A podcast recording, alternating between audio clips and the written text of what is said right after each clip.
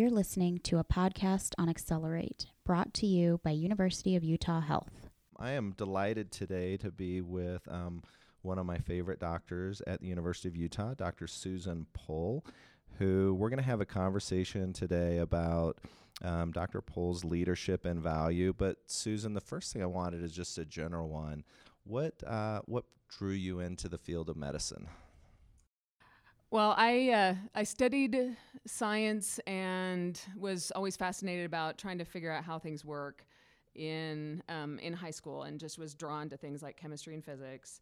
Thought I was interested in medicine, and um, the high school guidance counselor said, "Well, you probably won't get into medical school, and you're doing really well in physics, so you really should think about engineering." So I did quite a bit with engineering, and um, was able to go to college and study engineering. And I loved that. I loved the problem solving. I loved creating new things. Um, I thought that was very exciting. But um, the speed of change was fairly slow. And I wasn't able to impact people as much as I wanted to. And so I was drawn back to medicine and applied went to medical school and have found that being in medicine, I'm able to problem solve and work on problem solving with people.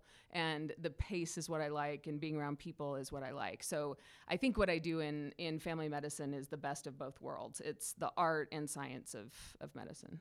That's that's really cool. So one of the things I wanted to explore a little bit more today is, you know, you have been really a pioneer in how to think about this transformation of healthcare from volume to value and the need to equip our trainees with new skills, quality improvement or process improvement type skills. And and you've been a really a pioneer in thinking about how to integrate that into a training program. But I wanted to first ask you a question, sort of what drew you to having an interest in that? Was that a voluntold uh, deal, or is that something that you came to naturally with with sort of a, an interest? So early in my career, I was in a regional medical center and um, was involved, was practicing medicine, and we were just starting to look at some of our metrics, and they needed someone to start tackling um, the way we were providing care. So.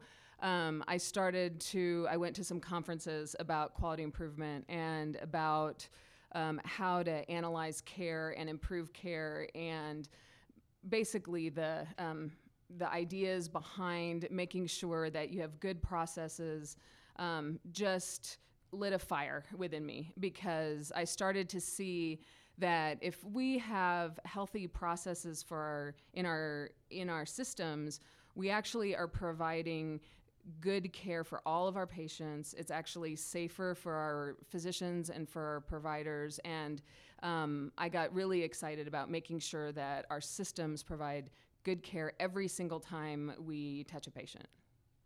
Now you've um, so you've taken that spark an interest, and I'm starting to see actually threads from before medical school that uh, I wasn't really aware of.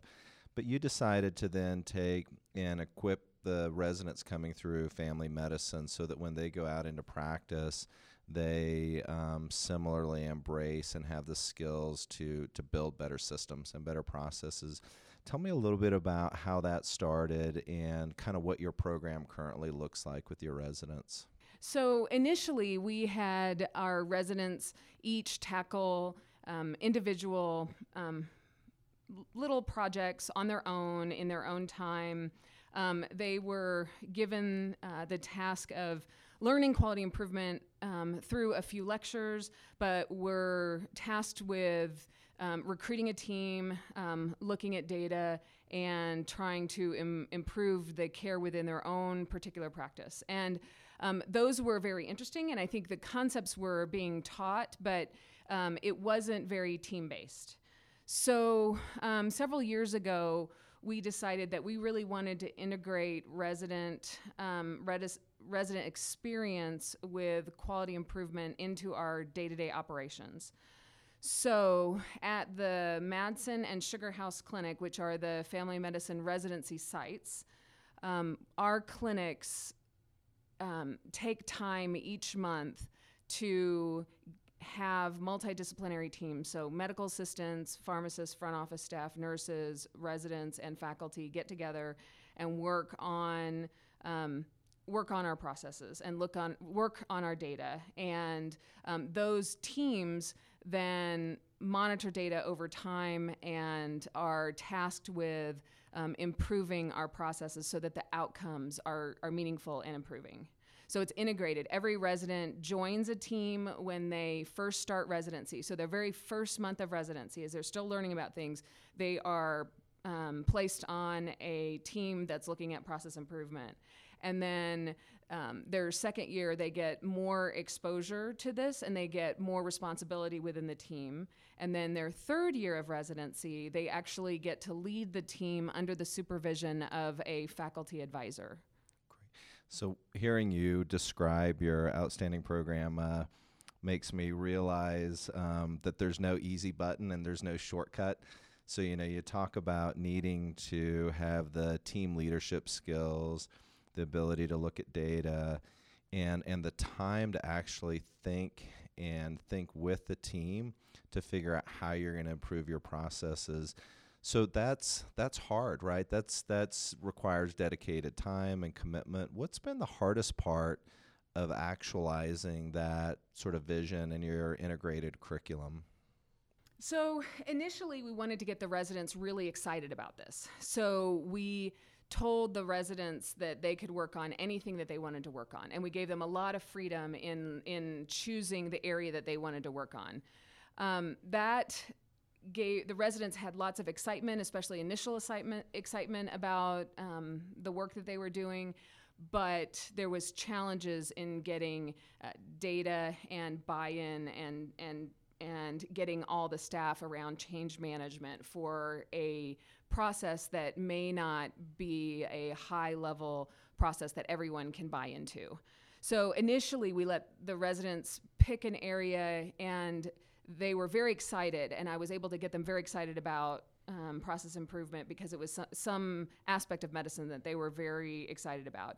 But as the year went on, they realized that it was very hard to make change and it was very hard to get data. And so their excitement waned, and they would become very um, disheartened and not uh, have difficulty completing their work and, and really having difficulty leading their team. So several years ago, we have we decided to shift the work of our of our teams, and now we're aligning the work with um, clinical measures that are already being created. And so these are metrics like uh, disease management and immunization, disease prevention, screening tests that um, we already have data for, we already have buy in from our leadership that these are important metrics that we value. And so everyone is on board um, that these are very important metrics that our team should be working on.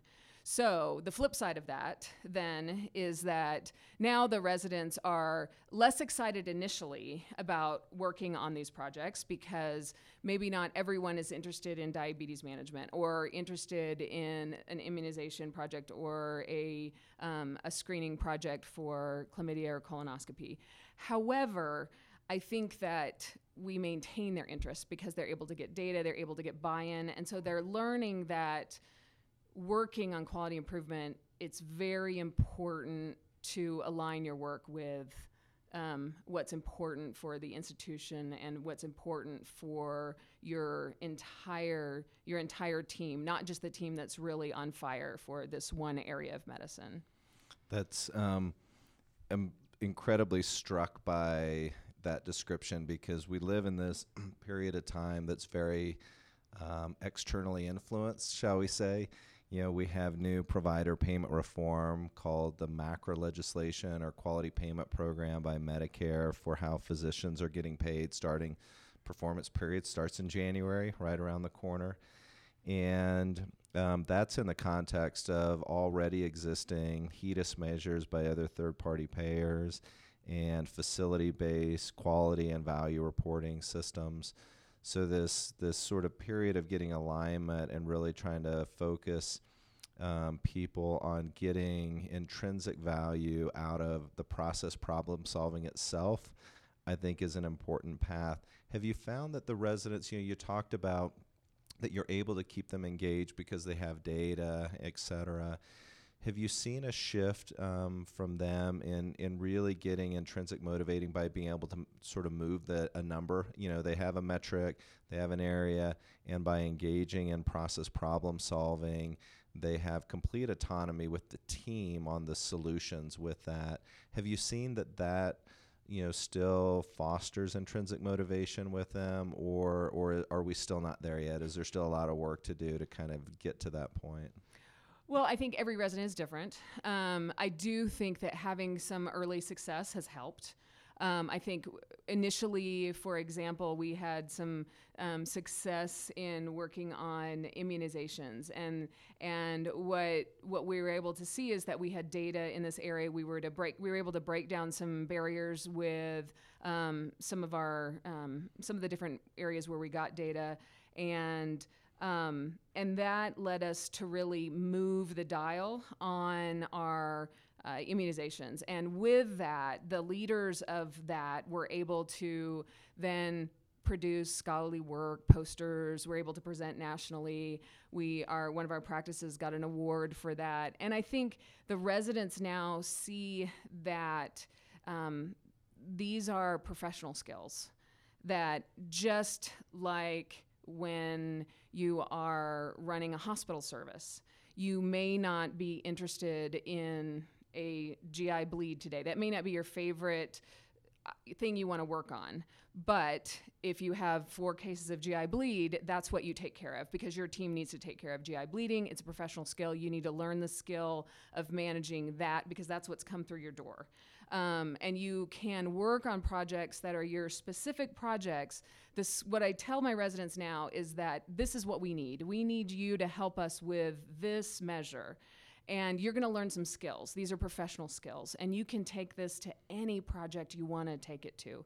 Um, I'll give you an example. Um, we uh, last year had our, our residents have this structure where they work on these multidisciplinary teams, and one of our residents um, was assigned um, and uh, tasked with the idea of um, looking at uh, STD screening. And he did a great job and moved the pendulum on that. What he was really interested in, passionately about, was um, our care of uh, uh, patients on nar- chronic narcotics. We didn't have a lot of data with that. It was a much harder project. But because he had some skills and leadership in an area that we were working on, he was also able to lead another project on chronic narcotic use and how to do safe care of patients with narcotics. That's where his passion was. Um, and he was able to take his um, his skills from the area that he needed to contribute and then take those skills to a much more complex area but he was passionate about it and he was able to do quite a bit of work and got awards in the area of um, the way we safely take care of patients on chronic narcotics. I think that um, you know it's one of the reasons i wanted to talk with you today is um, really how excited i am about those um, connections and that progress. Um, I'm a believer that um, the to be a physician, you know, tomorrow or a few years from now, um, requires will require these new set of skills. You know, you and I were trained to take a good history and to do a physical examination and interpret labs. And this is just one more skill set that I think is needed. So, have you had similar feedback from other residents as they've um, gone through your program and then gone out into practice, do they feel more equipped to sort of meet the challenges of this changing healthcare landscape? Definitely. I mean, I think that's one of the things that we see is that our third year residents will. Um, as they're going to interview for um, practices, they can explain that they've led teams that have looked at population and population management and the value of the care we deliver.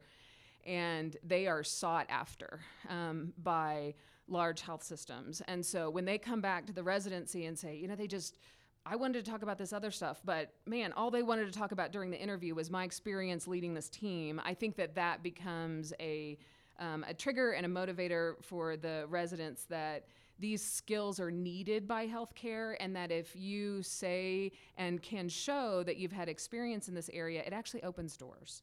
And it opens doors because you can fill a need. You can fill a need in um, you can fill a need in Salt Lake City. You can fill a need in St. George. You can fill a need in Oregon or California. You can take this skill that you've learned here and take it anywhere because this is a need that is very frontline and, and everybody's looking for, for this skill.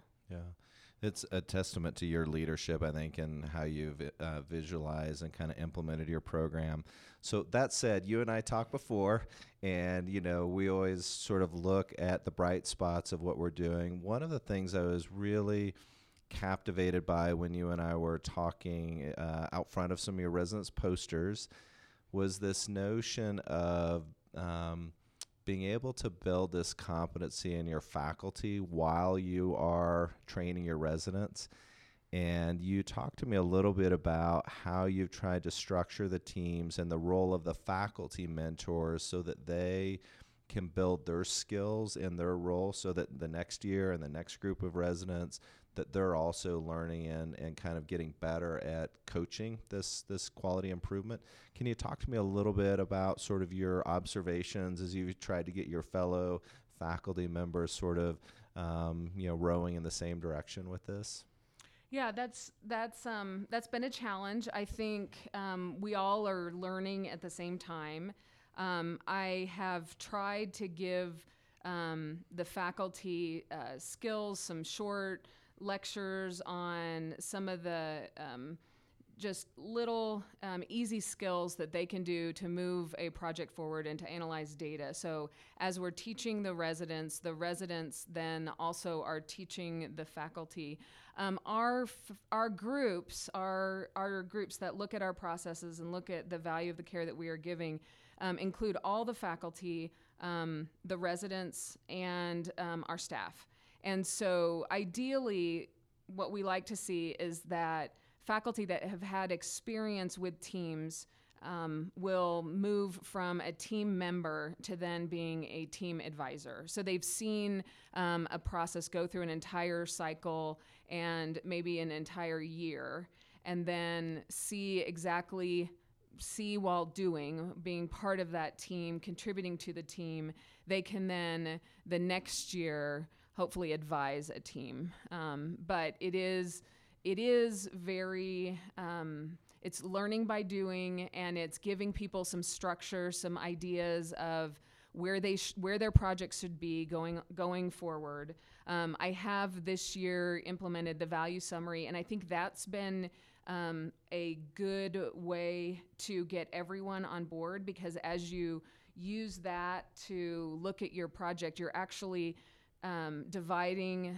the the work into bite-sized pieces so that the team knows okay uh, we're going to work on this section and if they need some more information they can go ask for more information about this one section and then they can go to the next section. And i think that has helped bring everyone up to speed and has helped create more of just a culture that we all work on this. It's not a resident project. It's a it's a team project um, I'm kind of smiling because uh, when I interviewed uh, Dr. Bridget Smith uh, earlier, uh, I came to sort of this pessimistic or realistic conclusion that I thought um, to get doctors where they need to be in leading this and having the skills to do so is a generation away. But I got to tell you, hearing you makes me optimistic. maybe we're maybe we're a half generation away because of the types of things you're leading. So I've got one last question, which is, um, what do you wish you knew then when you started this that you know now that would have made sort of implementing a new program and getting your residents kind of excited about it and your fellow faculty members sort of engaged? What do you wish you knew at the beginning that you know now that would have made things easier?